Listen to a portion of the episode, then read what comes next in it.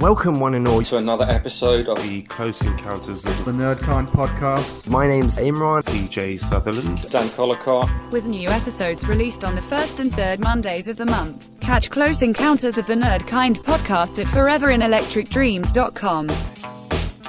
Welcome, friends. You're tuned in to another episode of the Close Encounters of the Nerd Kind podcast. How are you? Thank you very much for your time and company for our show today. Uh, my name is Imran. Uh, we have a brilliant uh, show lined up for you today. Before we jump in, however, a quick reminder that uh, we release new podcast episodes on the first and third Mondays of every month.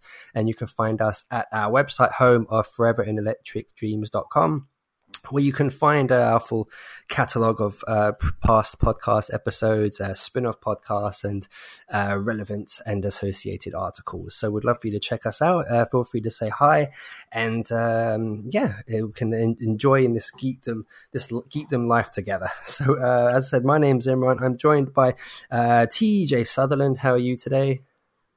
I'm not too bad, thanks. All good. Uh, and uh, we'll talk about that in a moment because you're lying. Uh, but Dan, how are you today? I'm wonderful. Thanks. Oh, wonderful, wonderful. I'd say TJ's lying because uh, TJ and I both had vaccinations yesterday.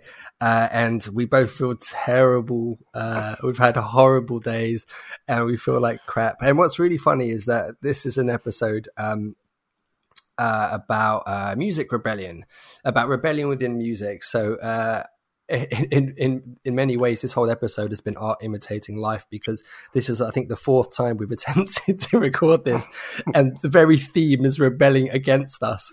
So, uh, yes. I, I, actually, I'm glad you I'm glad you brought up how crap I'm feeling because at least that gives an excuse for if this episode turns out to be absolute dog shit, I'll just blame it on uh, the COVID vaccine that is running rampant through my veins right now. I'm convinced none of it will. That this episode won't even record. Uh, that's how bad I think it's going. Probably, yeah. that's how bad the rebellion. Absolutely jinxed. hang on, you motherfuckers have both had the Pfizer one, which is the good one. Well, uh, yeah. Well, Imran's had his first one. one. I've had my second one because I was old. Before you, had, say it, what was your? You had um, you had the other one then, I guess. Then AstraZeneca. Yeah. Yeah. And you, what was your reaction? You said you had the shakes. That's pretty hard. Yeah, it was really weird. I, I woke up probably middle of the night, and I was shaking uncontrollably. I just could not stop. It was really weird. Um, I didn't. I didn't even really particularly feel cold. I just couldn't stop shaking. Um, this is not a good advertisement for uh, people to say the vaccine, by the way. You might want to think about editing this bit out. people listening to this going, fuck that, I'm not getting any vaccine. I'm just going to tough it out. It only lasted like, I think it lasted a couple of, couple of hours. And then mm. the rest of the time, I think I just slept very heavily. I don't think mm. much more than that. Well, Are you having headaches, TJ? You... Uh, I've not got. I've got. I've got bone aches, like my joints are really achy. It's like it's like when you get uh, when you're just starting to get ill and your joints and your bones just feel a bit achy. So whenever you move, you feel a bit heavy. But um, uh, no, it's just tiredness and brain fog that I've I've got. Like I've since yesterday, I've just been very very tired and uh, yeah, unable to focus on things. Oh man, I'm not I'm not selling this vaccine well. Go get vaccinated, people it'll be really worth it in the end. Well, yeah, no, trust me, as someone that's had the alternative, this this I've had a really yeah, horrible true. day, but you you don't want the alternative. So um, yeah, no, so Fair. yes, absolutely get get vaccinated and uh, uh, yeah, not everyone reacts. If you want to, yeah. If, oh, if you, want, want to, oh, get gosh, vaccinated, yes. Let's. It's not, not mandatory, so you know, it's if you want to get vaccinated, do it. If not, you live your live your best life. Yes, that's uh, yeah, w- well put, well put. Um, so coming up next week on Grumpy Old Tell you what, this is not going to age well in like is, uh, thirty years. If it, if uh, if it turns out that Bill Gates actually is using this vaccine to track people and all that stuff, this is not going to age well. Yeah, well, I, we, re-release this episode, but just edit out the word um, vaccine and replaced with vasectomy. yeah, TJ and I had our vasectomies last uh, yesterday, and obviously Dan had his uh, several weeks ago, and you woke up with this. Why would that make is my right, joint? Why would that make my joints hurt? Oh, gosh. Jeez, this has gone off the rails really it's gone quickly. completely off the rails, and I'm editing none of it because I'm uh, I'm just going to put it out. Um, uh, so today's episode, um, five minutes in, I'm now going to give you what we're talking about. Uh, this sees us revisit. So this is episode 38 of our of our podcast, and this sees us traveling back to episode 31, uh, which was an episode entitled um, "Who Who Was Our Ultimate uh, Rebel uh, Within Music." And um, I've I've realized that when I host, uh, I tend to like a bit of preamble before we jump into the main topic. And for that episode, the preamble took an hour, and we never addressed the actual question of who, for each of us, is our ultimate music uh, rebel. And it was a great conversation. It was a really brilliant one. I really enjoyed it. We kind of discussed uh, lots of different examples of rebellion from we went from nwa to dixie chicks and uh, everything in between. And it was a it was a really really good episode. And um, i have to uh, i'd like to give a thanks and shout out to uh, TJ's very sister Sharon because she's uh, I think inspired us to actually push ahead uh, and actually record the part two, which was addressing specifically the question of um, rebellion in music. So, um, at the risk of derailing things again, I'm about to engage in a bit of preamble that hopefully won't take an hour, but I, I prepared uh, a mini quiz for you guys. Of, of- yeah, so I, I think that when it comes to rebellion in music, uh, no, it's good. It'll be fine. Honestly, you'll you'll like it. Um, when it comes to rebellion in music, the, the thought can often be romanticized and about people standing up for their beliefs and things like that. I prepared a, uh, a mini quiz, an informal quiz uh, about rebellion gone a little bit wrong. And I'm going to pitch you a scenario and see if you guys know who it is attributed to. Are you Justin ready? Bieber. Okay, you- you've you just got answers one to three, so well done. I've crossed those off the list. Come on. so I'm going to pitch you some scenarios. I say informal quiz. There is, of course, ten thousand pounds riding on this. Um, Sweet. Uh, okay, so ready for the first one? Shoot. Flex your rebellion muscles. So, who in 2012 during the Super Bowl halftime show issued their middle finger during the performance? 2012. They were a guest on um, for someone who was actually the, the headliner. Does Ooh. anyone have any recollection of it? Mm, Because I, I remember the, the wardrobe malfunction where Of course, Janet yes. Jackson and Justin Timberlake. Yeah. Yeah. I remember that. I thought that's what you. When you said Super Bowl, I was like, right, that's what he's going for. But that was Um, a weird one, was it? I never understood that. Like, anyway, Yeah. Was it legit? Was it not? I don't know. he, he openly reaches for it and pulls. It's weird. I think I think it was a work. I think it was yeah. Because deliberate. why did she also? She had like um nipple. Yeah, she was covered- pasties exactly. on as well, Yeah. So I never understood it. That was a weird one. Yeah. But anyway, not- it's not Um, that one. yeah, it's not that one. Uh, 2012. Don't know. Oh, hang on. Was it? um Yeah, I do know. Oh, well, I don't know the artist, but I know it was Madonna. That's right. Have you Googled it? That's very good. No, no, no, no. But I, it, it's definitely Madonna doing something. It was Doing- Madonna was the headliner. She was not the person who who uh, Um, raised the middle finger. It was her But guest. it, but it was someone. Oh, I don't know. So it, it- Is it male or female? a rapper, Female.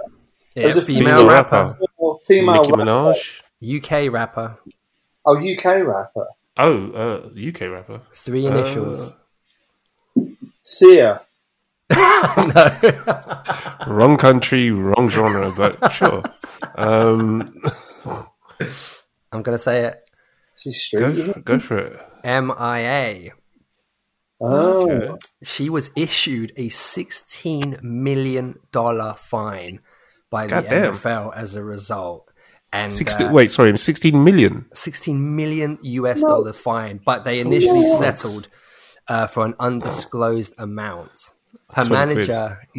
I don't know, man. I mean, US take this stuff very seriously. Like, has just got no sixteen million dollars. Come on. Well, her, her manager was apparently Jay Z at the time, and he said, Okay, you better fair. pay that." And he said, "You better pay it." And she went, "I'm not going to pay that. That's crazy for a middle finger." But why? Why did she even do it? Like, it's such a weird thing to have done. Especially like I would imagine that's the that was the first time and no doubt the only time now she's going to be on the Super Bowl halftime show. Yes, Why would you risk it all f- just to flip off the whole of. America and it's go, "Hey, one, isn't it? I don't want you to buy my records. I'm just going to flip you off on the biggest show."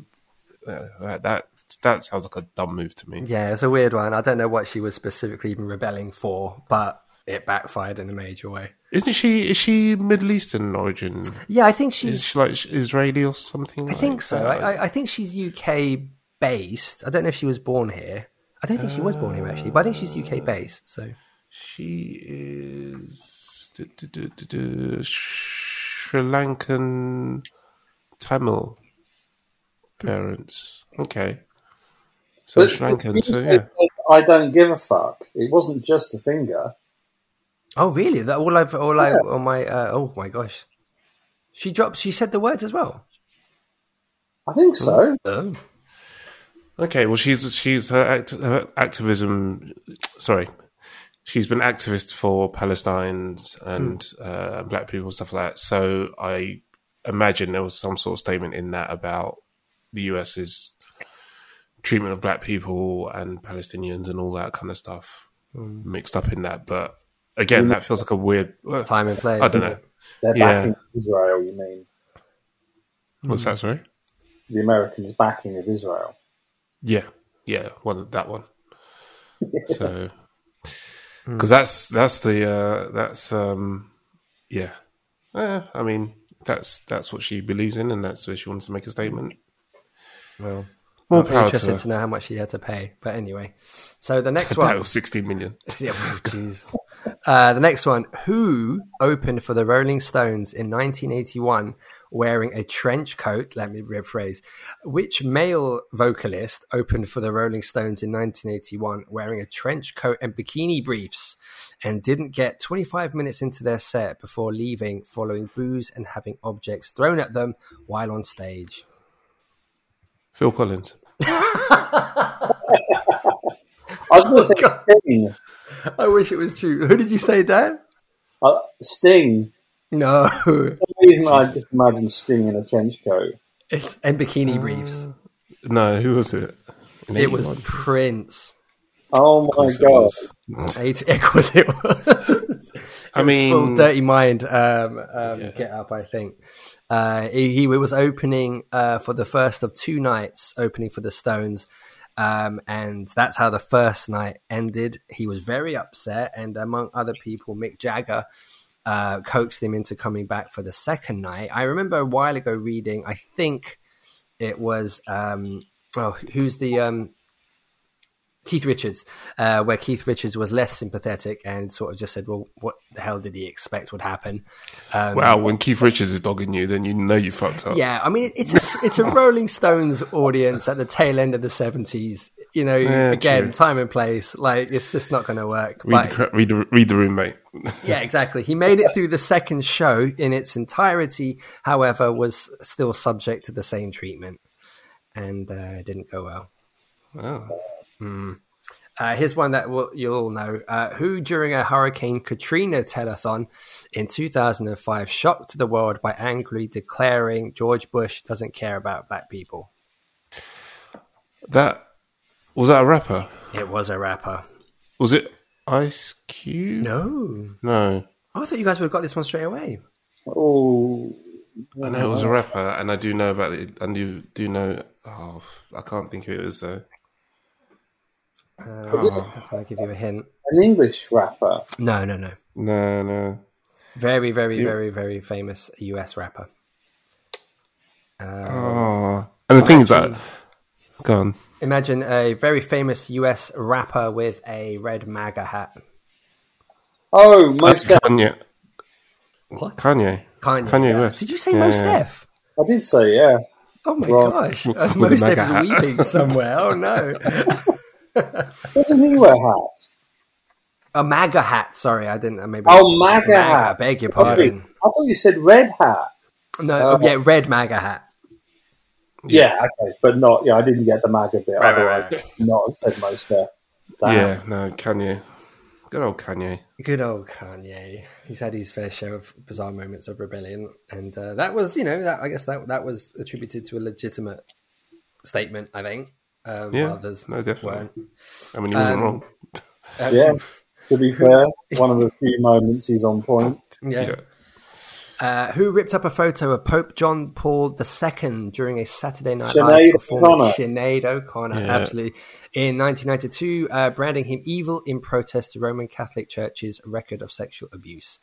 Uh, Sinead O'Connor, absolutely well done. Uh, Joe Pesci hosted the following week, subsequently tearing up a photo of Sinead during his monologue Dude. to a rapturous applause.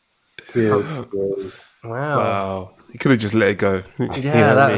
was. She's been barred apparently from ever returning to Saturday Night Live. There's a short list of people who have never I don't think she's back. that bothered, to be fair. Probably not. uh, and the final one, um, another one I imagine you'll you'll all get. Uh, who famously gave listeners the option to pay? Uh, this isn't a bad one at all. This is a very good one. Uh, who famously gave listeners the option to pay what you want for the release of their seventh studio album, Radiohead. Radiohead, following the end of their recording contract with EMI in 2007. Radiohead, of course, the album In Rainbows, very divisive at the time. I remember when they they did that. What an amazing. Uh, I use the term gamble. It wasn't necessarily a gamble, but I thought it was a wonderful thing to have done. It was pretty cool, but can I add in um, who made everyone have a free copy of their album they didn't want? Oh, You bloody. too. It was U2, yeah.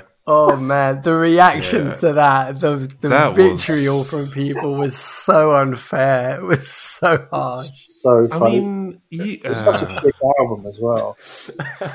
You're just kind of asking for trouble when you do some stuff like that, especially when because it wasn't that not at the beginning of the streaming boom. Well, it's kind of yeah, it was kind of as streaming was became becoming like a major or or like the major force in terms of music consumption, and then you're gonna like force feed people. I like I, I didn't I didn't understand. I mean, sorry, I understand the, the thought process behind it, but again, read the room, man. Yeah, I, I I was shocked at the reaction to it. To be honest, like if you, if you don't like it, fair enough. You know, just don't take it. But cost you anything. people were It pissed. cost anyone anything. It? Yeah, I mean uh, that's that's the thing, though, isn't it? It's like you know, give people a chance to overreact to something, and they'll go absolutely nuclear on it. Especially when it's U2 as well. I mean, you imagine? Oh God, can you imagine if Coldplay did that? World War Three, man. Oh, oh Jesus Christ! Nickelback, U2, and uh, Coldplay collab album force fed into your Spotify playlist. But why do people, people so... and, it's, and it locks it locks your your your app until you listen to the whole album twice. People get so angry about being given content they didn't want for free. I mean, I found a folder of your dick pics on my um, on my computer, TJ, and I, and I thank God you said about it, and you just said your laptop is your laptop is now locked until you view every single one of those pictures. Ah, you will consume my content whether you want it or not. The folder was called "From All Angles." Yep, that's the one. oh, Let's God. move swiftly on from that one. Let's shall we? move swiftly on. That's the end of the quiz. And um, See you let's- started, Imran. Yeah, I'm sorry, I did not see this happening. Um, so let's let's jump in. Oh, sorry, go ahead.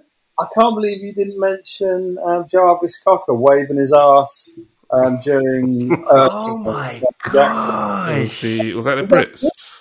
Yeah, It yeah. was the Brits, yeah. Michael Jackson's uh, performance of What About Us? I, think. got, I can't. It was that era, wasn't it? Oh, no, uh, uh, Earth Song, was it?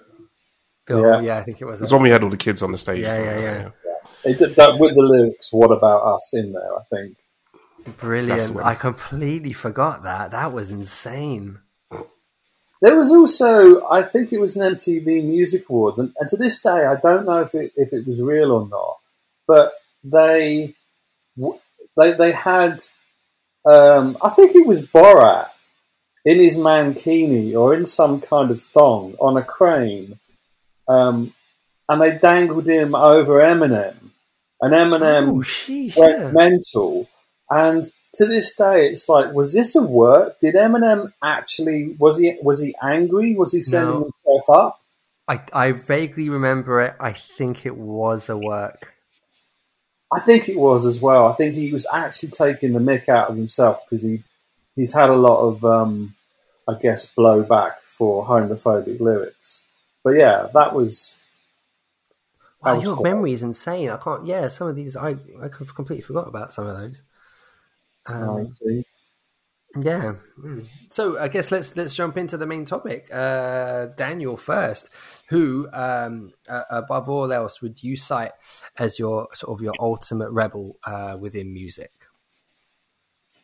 Well, there's quite a, f- there's quite a few to choose from, but I guess I had to cite an artist that I've followed since I was probably about thirteen. Um, when I first, I don't think it was. I, I didn't begin with Pretty Hate Machine. I think I began with um, Downward Spiral, but I've always been, from that moment onwards, a huge fan of Trent Reznor, and I think and Nine Inch Nails, of course. And part of the reason was at that time, e- even when you think of Pretty Hate Machine, which I think came out uh, at the end of the 80s, probably, probably 88 or 89, it's the fact that he never did anything mu- musically, or rather, from a point of view of the videos he released, the songs he wrote, the subject matter he covered. It was all very angry and going against the grain. And every most most Nine Inch Nails videos um, were censored because you couldn't you had to watch them after midnight on MTV because they always seem to have explicit material. Um, there was the, I, I, there, there's there's so much to unpack about his life, his kind of values, his outlook. But I think one of the things that um, is well, because there's so many artists who who, who are anti-establishment, who go against the grain, who who, who want who don't you know who, who don't want to be seen as mainstream. Um, that's that's not something that that's that unusual in music. But I think uh, Trent Reznor, he didn't like um, the record label model of producing music. I think he he hated, you know, having to answer to execs and producers that, you know, them trying to basically alter his his musical style and what he couldn't couldn't release and when he could tour. So it, it was quite interesting that I think about a year after uh, Radiohead did the whole pay what you like for in rainbows. Um, basically, Trent Reznor released the album The Slip, and it was completely free. Um, there was, I don't think even there, there was no function to ask for a donation. He just released the whole album for free, and subsequently he's released GarageBand files of hundreds of different songs, Wow. so that all all his followers, fans, anyone who likes Nine Inch Nails could basically create their own remixes and post them to a website and share them with the world.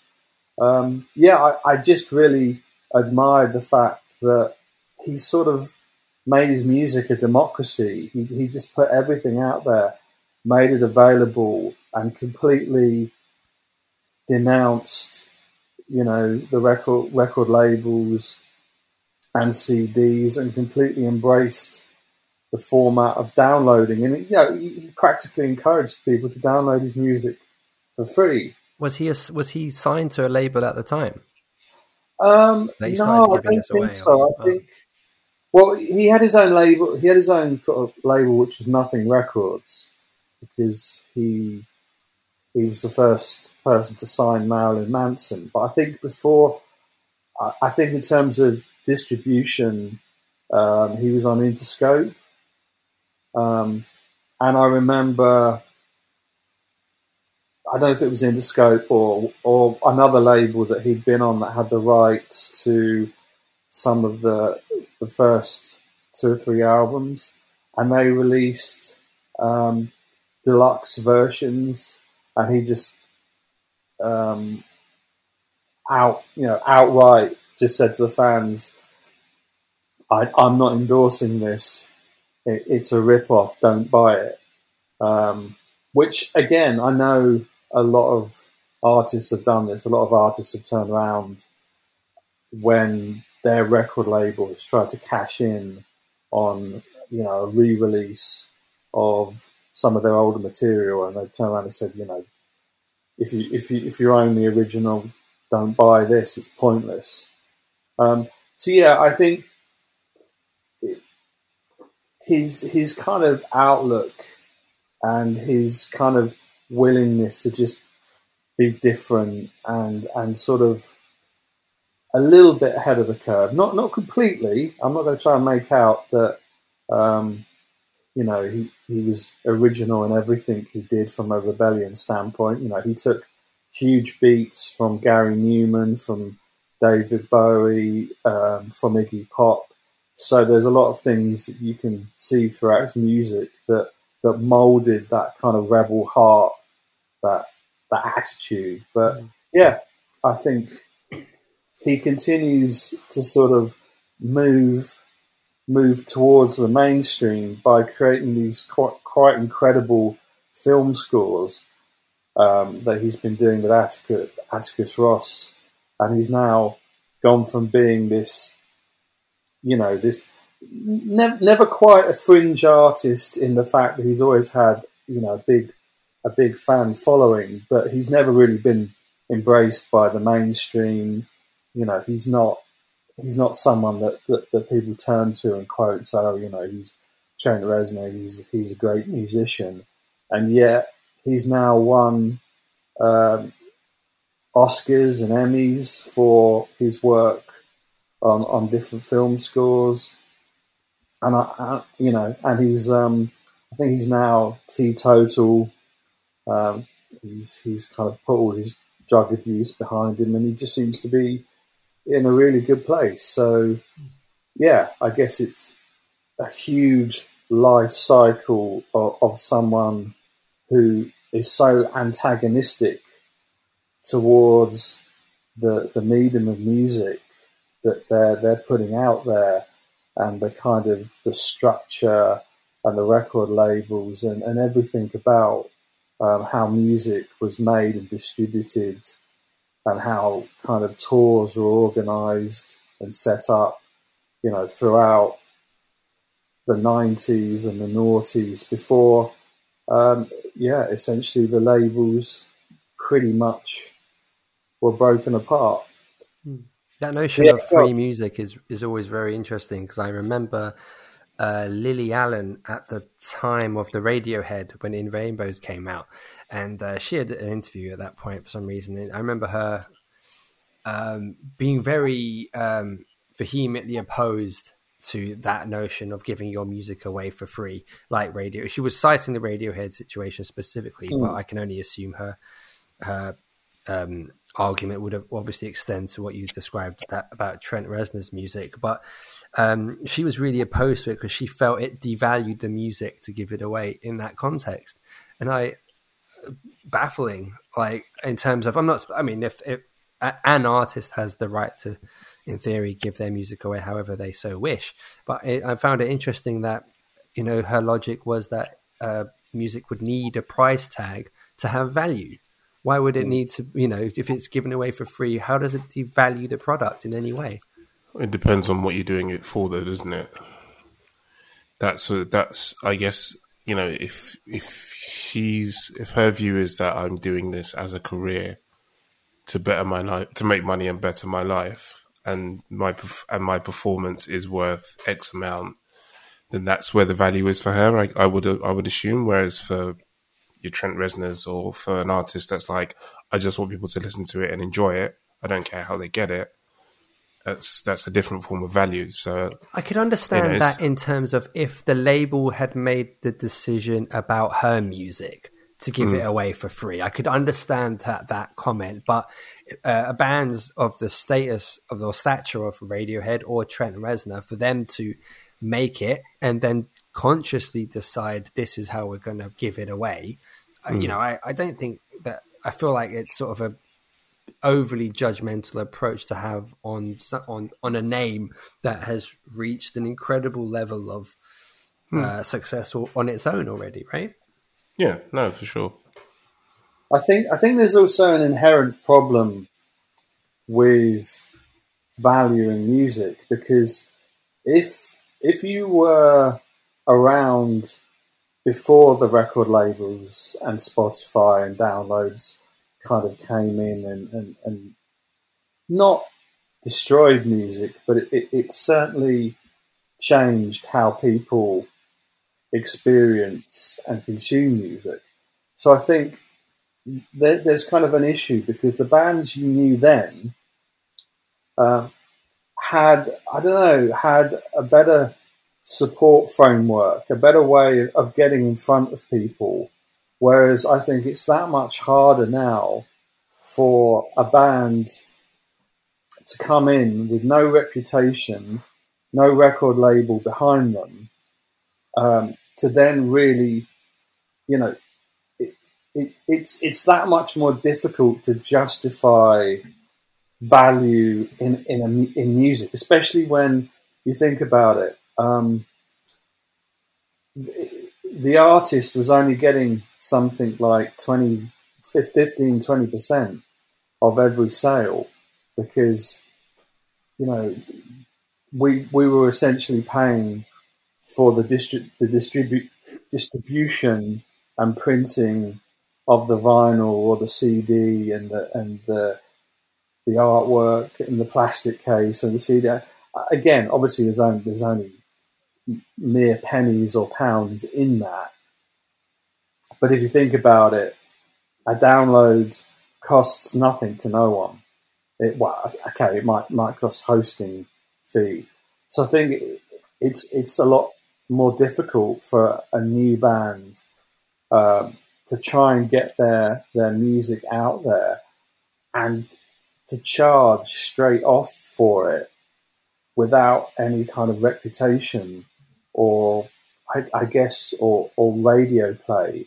It's it's really difficult. I mean, even now, um, I think as good as it is that because there's no costs um, in a download, I don't. I, I find it hard to pay the same price that I would have for a CD in the 90s and early noughties. You know, I don't want to pay 12, 15 pounds because to me the value's not there yet. It, it just it's just not earned.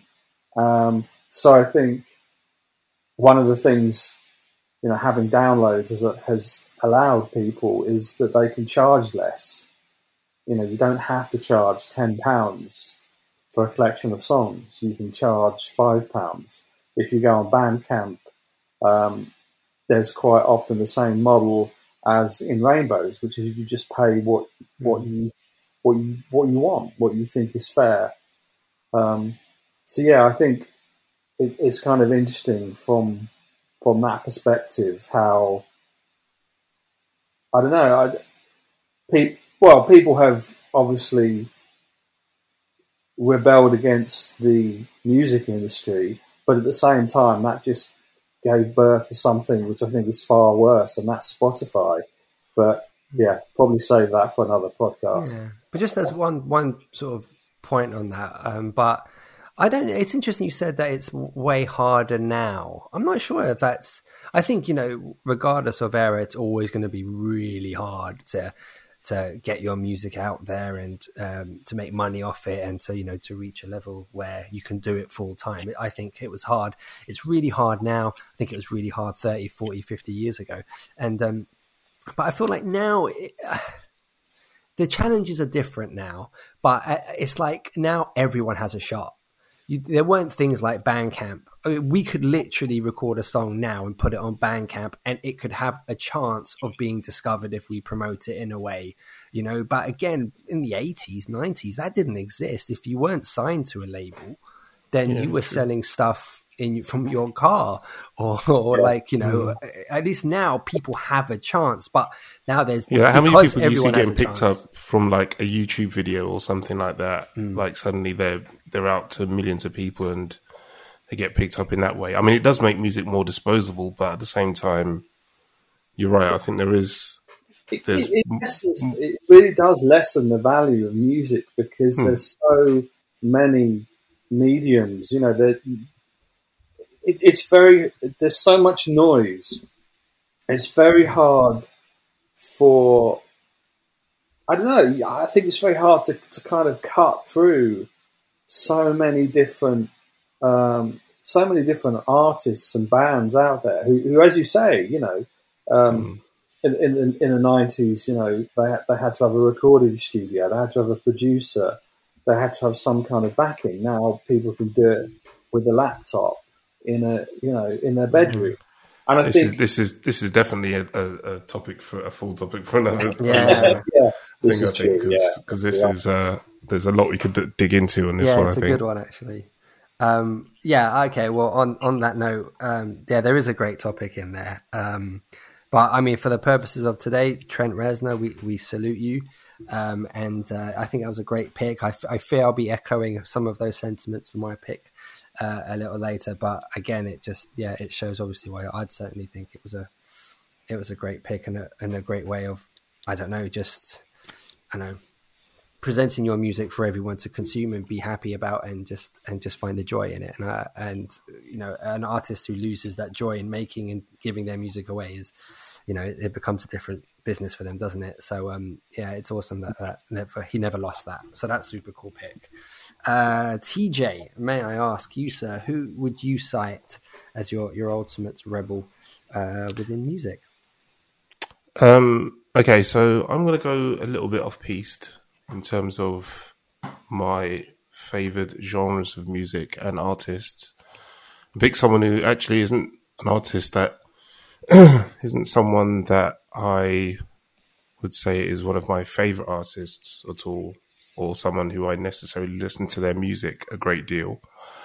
However, um, in the realms of music rebellion, um, doing whatever they wanted to do uh, reinventing themselves when uh, in the face of adversity and inverted no uh, no actually in face of adversity um, i'm gonna call call out uh, madonna as um as an ultimate music rebel. I think um in terms of you know when you look at the stuff that dan mentioned about trent reznor uh, you know she she doesn't really compare on on that level in terms of because you know she is mainstream and she has sold a buttload of music and she does have millions and millions and millions of fans all around the world.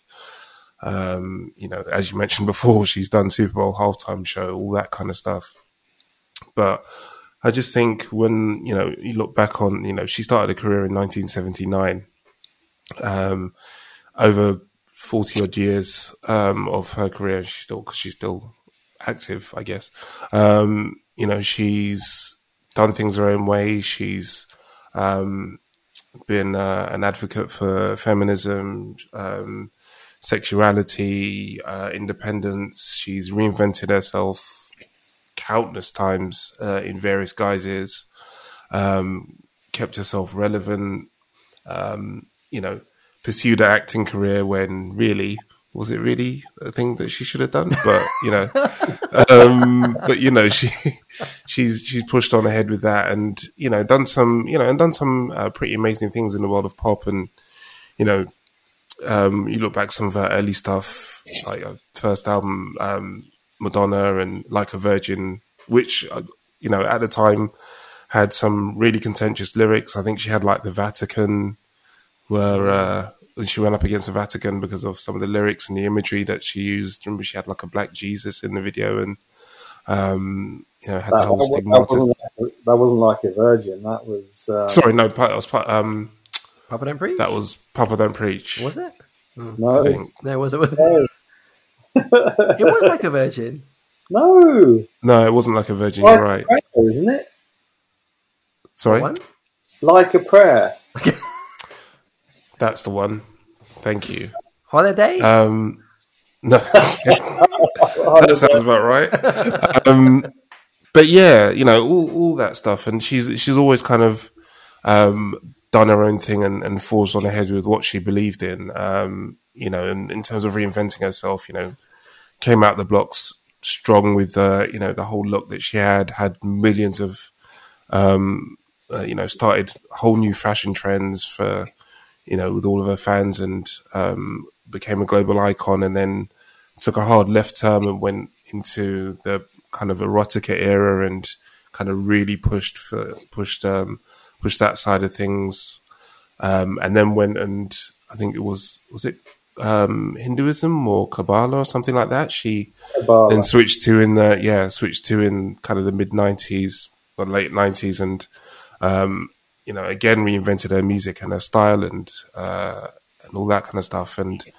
uh, and you know she I don't think anyone could turn and say that she was you know the greatest singer um, in terms of like raw natural talent but she's you know one hell of a hardworking performer and um, you know a great entertainer as well. So you know, I know she probably catches a lot of flack now because she's still jiggling around in her sixties and doing her thing. But again, you know, she's still you know doing her thing and.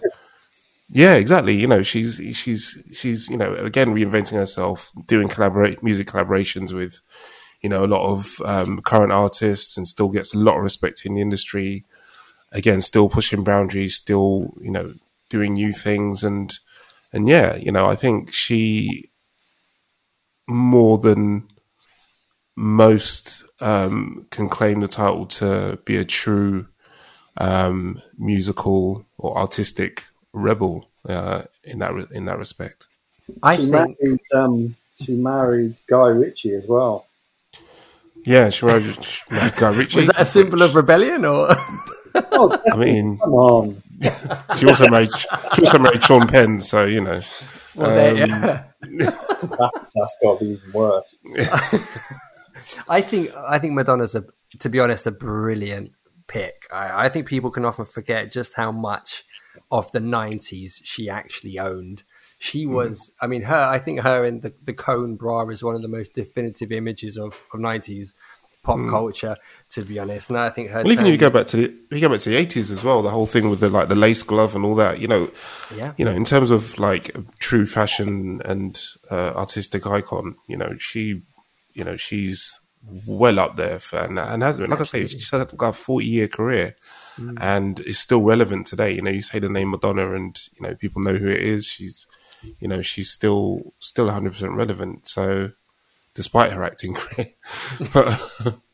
But yeah, I mean, and, and actually, I I knock her acting career, but you know, she did like um, Evita, which you know, she got rave reviews about for, for that one. And I actually had a joke uh, on that level. What's the difference between Maradona and Madonna?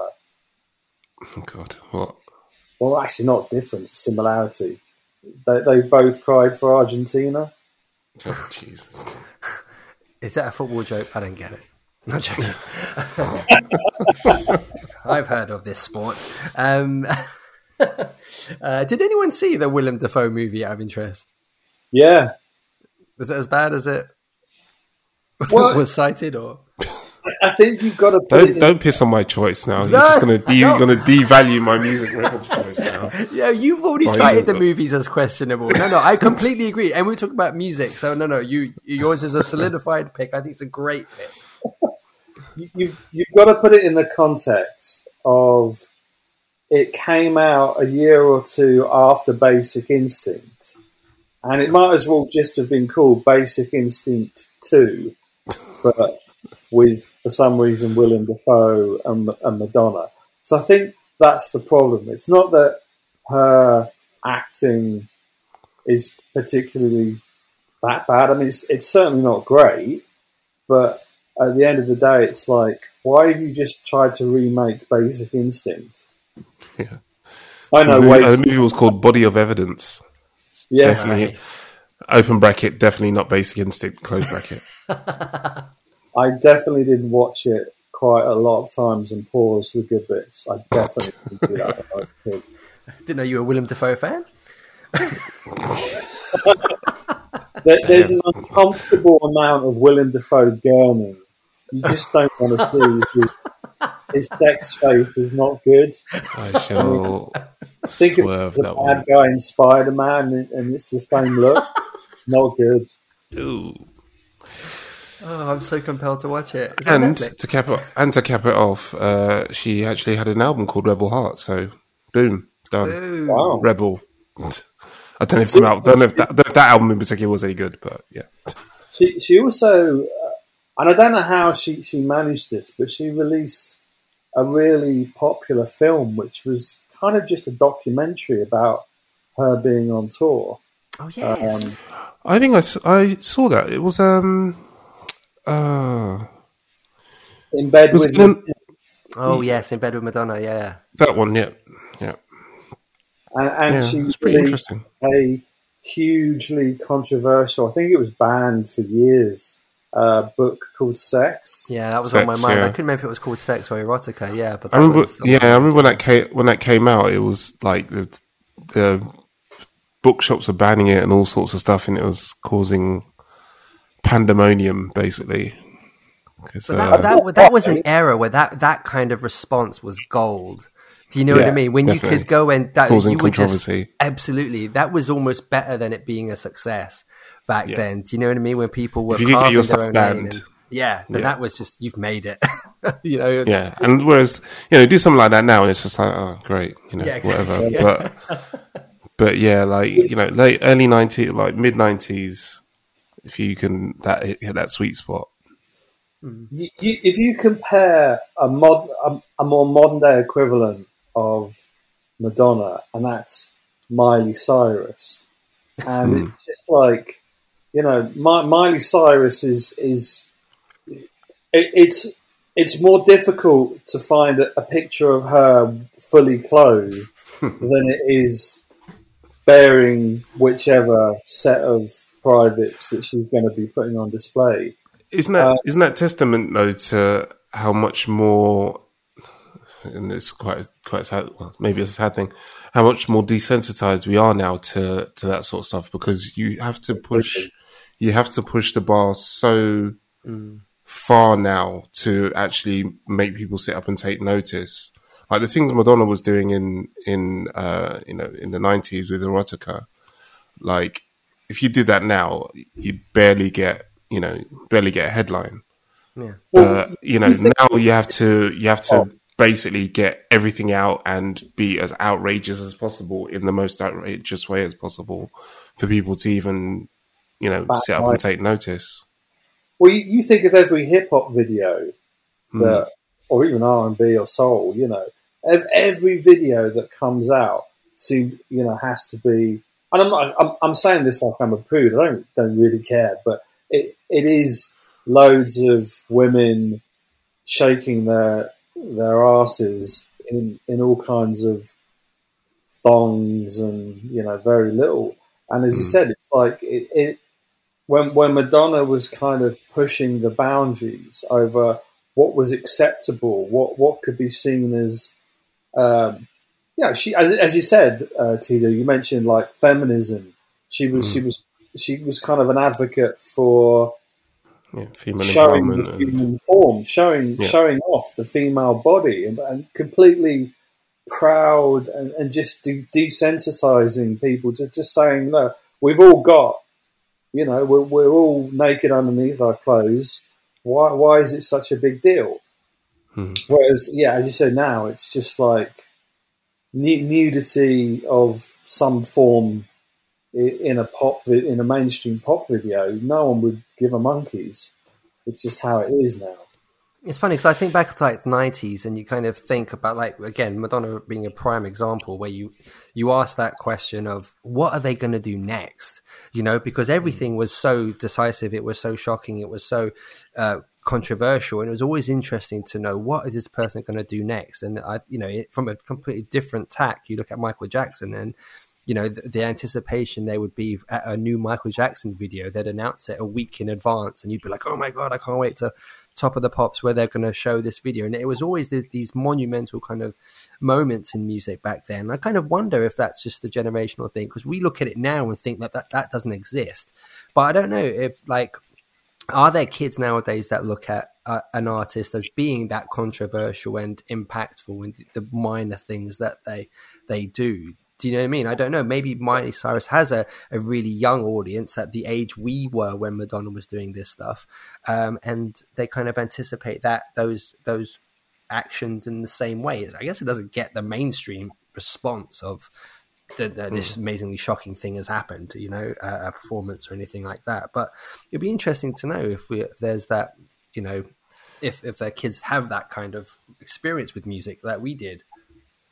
Do, do you uh, know last the last video that kind of that kind of came out with no with no hype um, leading up to it. it. It just dropped in the middle of one summer and really caused a kind of nuclear explosion of kind of interest and analysis.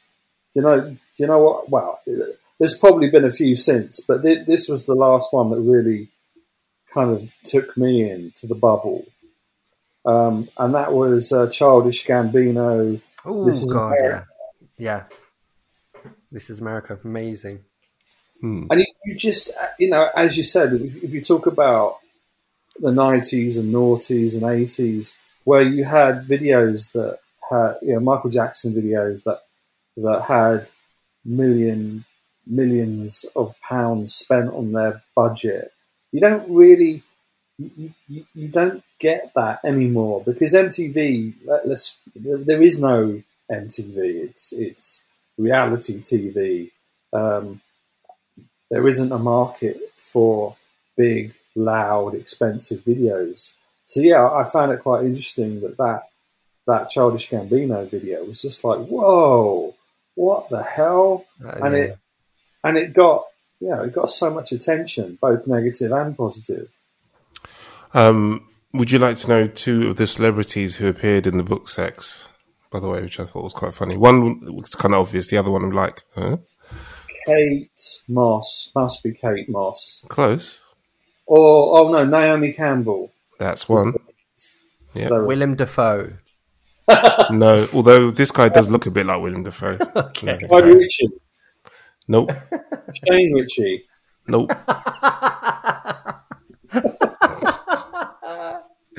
oh god! Imagine if Shane Richie was in that book. Oh, that would be gold. Not, to be honest. Oh, I uh, Vanilla Ice. Oh, no. Oh, they dated, didn't they? They dated for a while. Yeah. He's out. Wow. He's in there doing all sorts, getting up to all sorts of acts. Wow, and she dated Tupac as well. That's amazing. Yeah. Tupac and Vanilla Ice. That's impressive. and, and then she seemed to quite date, resume. Date all her dancers for about the last yeah. 20 years, I think, didn't she? Which dance was she shagging? But there you go. But not everybody. well, no, I think I think it was a great pick, and it's it really is one of those things that I think what she achieved, particularly in the nineties, can be so easily overlooked because you know because of people not in that era anymore, and we've seen so much sort of since. But I, I, I yeah, she's a I think a great pick, and the, yeah, the things that she did was it was so controversial, so so shocking, and it was always a case of what is she going to do next. Uh, yeah, she owned the nineties in terms of pop music. I really think she did. Can I call out one thing that she did recently, or fairly recently, um, that was incredible? when she had that really long gown with a trail behind at the Brits. At the was it the Brits? I think so. Oh, okay. Oh and, yeah, so when she stacked it, and she stacked it. She got you know she got pulled off. Oh, someone stepped on it, right, and then just yanked her backwards. No, I don't think anyone stepped on it. I think the whole idea was it it got caught. Oh, it got yeah, it got caught in something, and she got pulled off like steps or, yeah, or stage from quite a good height. And she just carried on the professionalism she, that that must have fucking hurt, and she just carried on and performed the rest of the set Mm. completely immaculate, and that just for me it, it negated it negated any kind of um, Schadenfreude where you kind of laughing at you know someone falling off stage. It, it completely blew that out of the water because I was just like, oh my god, she. Give mad respect, yeah. Yeah, respect. She owned that performance, and I and she went up so much in my esteem Mm, when I saw that. amazing. Kudos. Okay, I'm gonna jump in on my on my pick. Uh, my ultimate. What is your Yes, pick? Imran, who is your pick? Ah, How kind of you guys to ask. That's I wondered why we were pausing there. I was like, oh shit, I'm in another one here. in? We're sleeping on the job. It's like, yeah, what's that? No, no. All right, thank you, everybody. See you later. Bye. It's like I, I was waiting for someone to lay their coat over silently. the puddle. Yeah, I was waiting for someone to lay their coat over the puddle. Like, hello. And we just walked off, no. basically. Co-presenter fail. I'm I'm gonna jump in, uh, which will probably be no surprise at all. But uh, Prince, um, as exemplified by our opening kind of um, discussion, uh, his acts of rebellion didn't always work. So I'm not citing the trench coat bikini uh, kind of era of of his expression. Uh, for me, I, I always kind of I think that. I think much like Madonna, where people forget just how impactful they were in an era, I think uh, what Prince did post his time with Warner Brothers uh, is was really exceptional, and I, I think him as an independent artist, which he maintained for many many years, um, I, I think he pioneered it in in really incredible ways. Um, he continually looked at. I mean, he was one of the first people, if not the first, to fully embrace the internet, and he would ultimately turn on it in much the same way. But I think so much of what he did uh, as an independent artist was to was in um, again like Trent was to kind of cut out that record label uh, aspect to say a business model of making music and getting it to fans and. Um, he he kind of pioneered uh, the internet as a direct uh, direct sort of access to, to fans. Uh, he he even looked at like he, he would sell a, albums through concert tickets like he did uh, for his planet earth album at the o2 if you bought a concert ticket then you were given a, a, a copy of the album. He gave uh, his 2010 album uh, via the um, i forget it was through a tabloid i think the mirror or the express or something or other but you bought a copy of the newspaper you'd get a copy of that in there as well he uh, put in uh, an album of live music of his uh, after show performances through a coffee table book. So you buy the book, you get the album.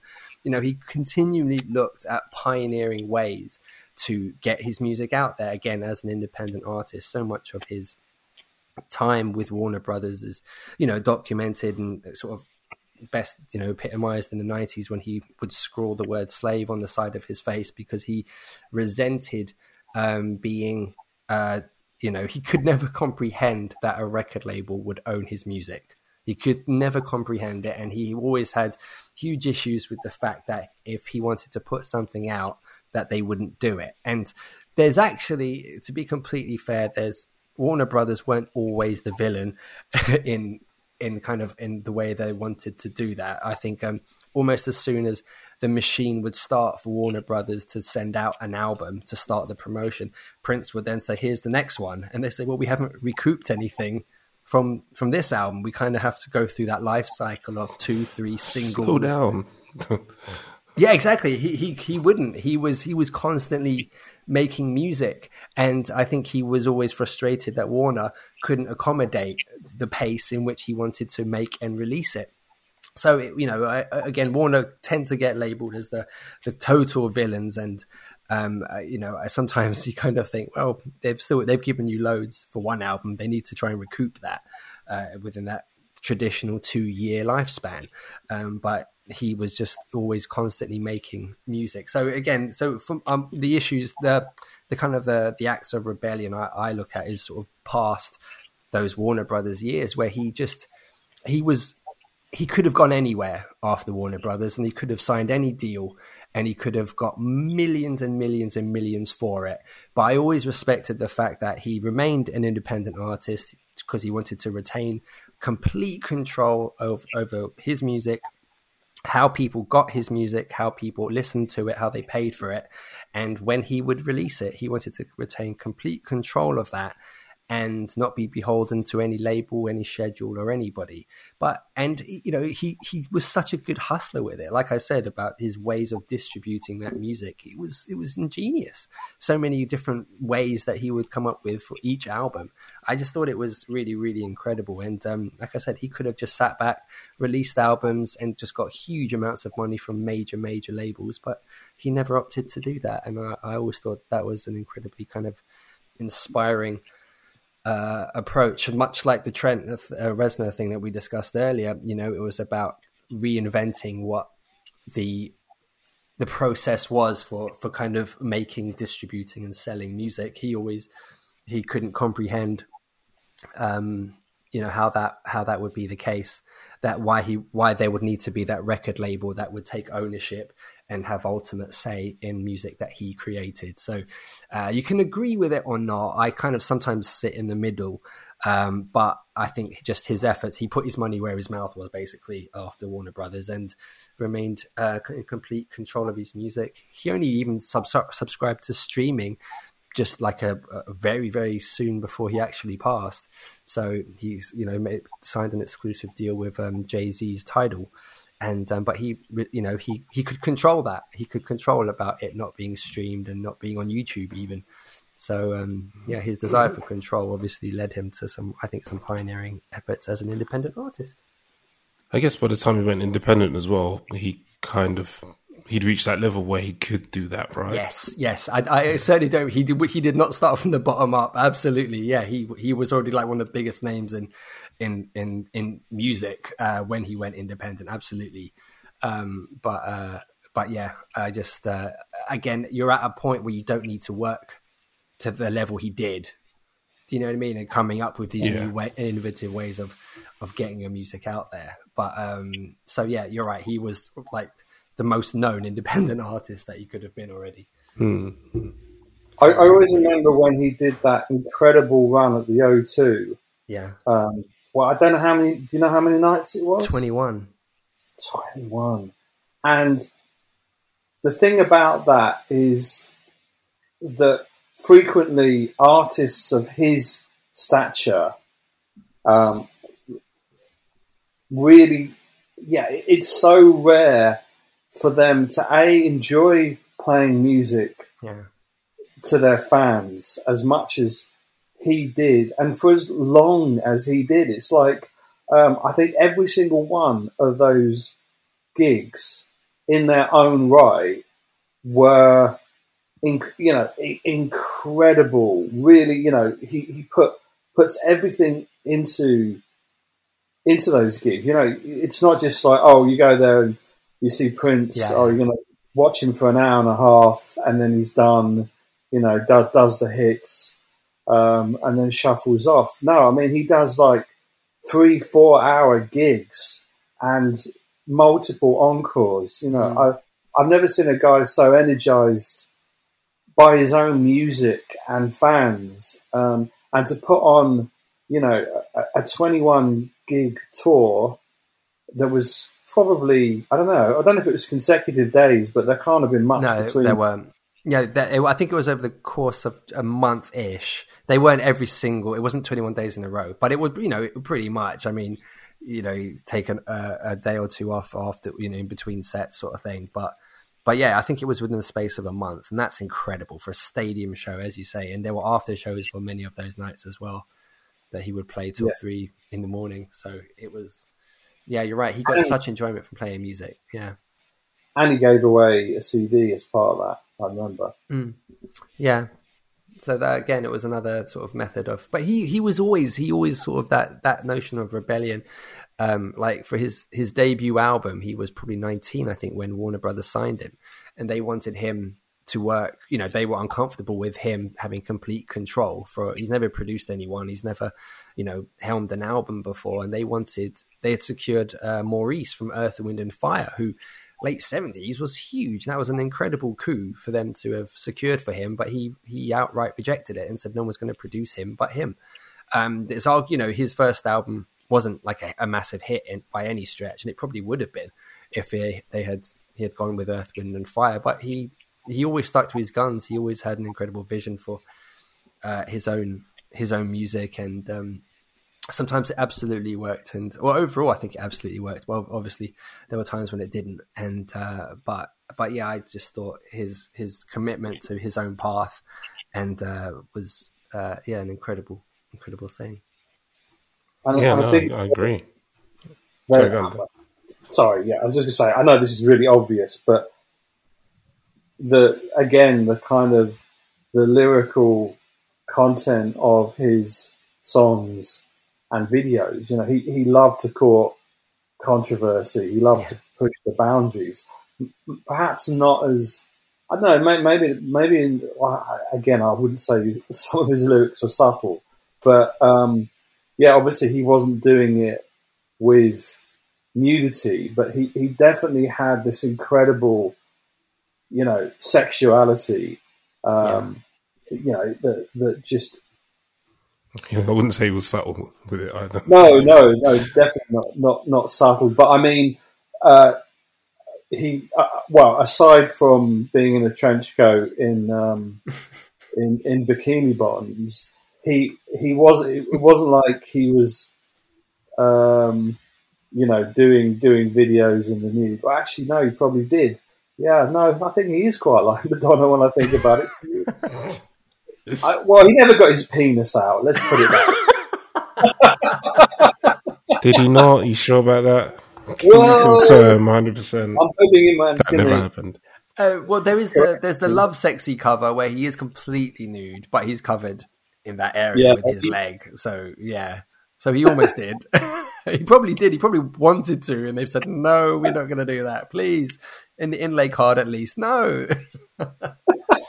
But uh, yeah, there you go. Because I love. I, I, I'm sorry. One of the one of the most rebellious acts I think in the world is the ability to fillet your own penis, which. One, one of the greatest um, stories about Prince was that he had Oh, God, he had two ribs removed so that he could do that. 100% legit, I'm sure. definitely true. Definitely. I mean, if you could afford to have three of your ribs removed, would you? g- No. That is that's a whole other Let's go. podcast topic. Yeah. That's, a, that's, that's two podcasts, that one is. yeah, I think we could assume that all of us would say yeah. But anyway, Guaranteed one of you two's now kind of bending over trying to see which ribs would need to be removed. there was an uncomfortable pause, wasn't there? Like everyone sort of It's like, just like, oh, for Everyone's goodness. just procedures. Oh gosh. And on that bombshell, that bombshell, um, I think uh, I think I think that's a wrap. I think I think it's. right. I'm so happy we finally got this. The episode 31, we kicked this off, so now it's 38, and we finally got to part two. So, um, uh, thank you all for contributing on days where um, we may not have been on the best of forms going in, but I've had a great time. So, thank you so much for your company, both. I still feel like shit, but hey, we got it done. We got it done. join us in three years for part three. Yeah. we'll get back to the who's who's had their ribs removed conversation. Uh, thank you very much, gang. Oh We'll, god, my um, sister's gonna listen to this. She's heard words coming from your bedroom. gonna be a, that's gonna be an awkward conversation. Anywho, thanks Anywho, people. indeed. Thank you so much uh, for tuning in. Quick reminder, friends, that you can find us at forever in electricdreams.com. Uh, we'll have um, new episodes on the first and third Mondays of every month. Um, Dan, I think, is picking our next topic. I look forward to hearing what that will be. Uh, as to where maybe the ribs conversation, we honestly can't tell at this point. but, uh, but uh, yes, we very much hope to catch up with you soon. Thank you again, as always, for your company and uh, all the very best, my friends. Bye-bye. Bye. Bye.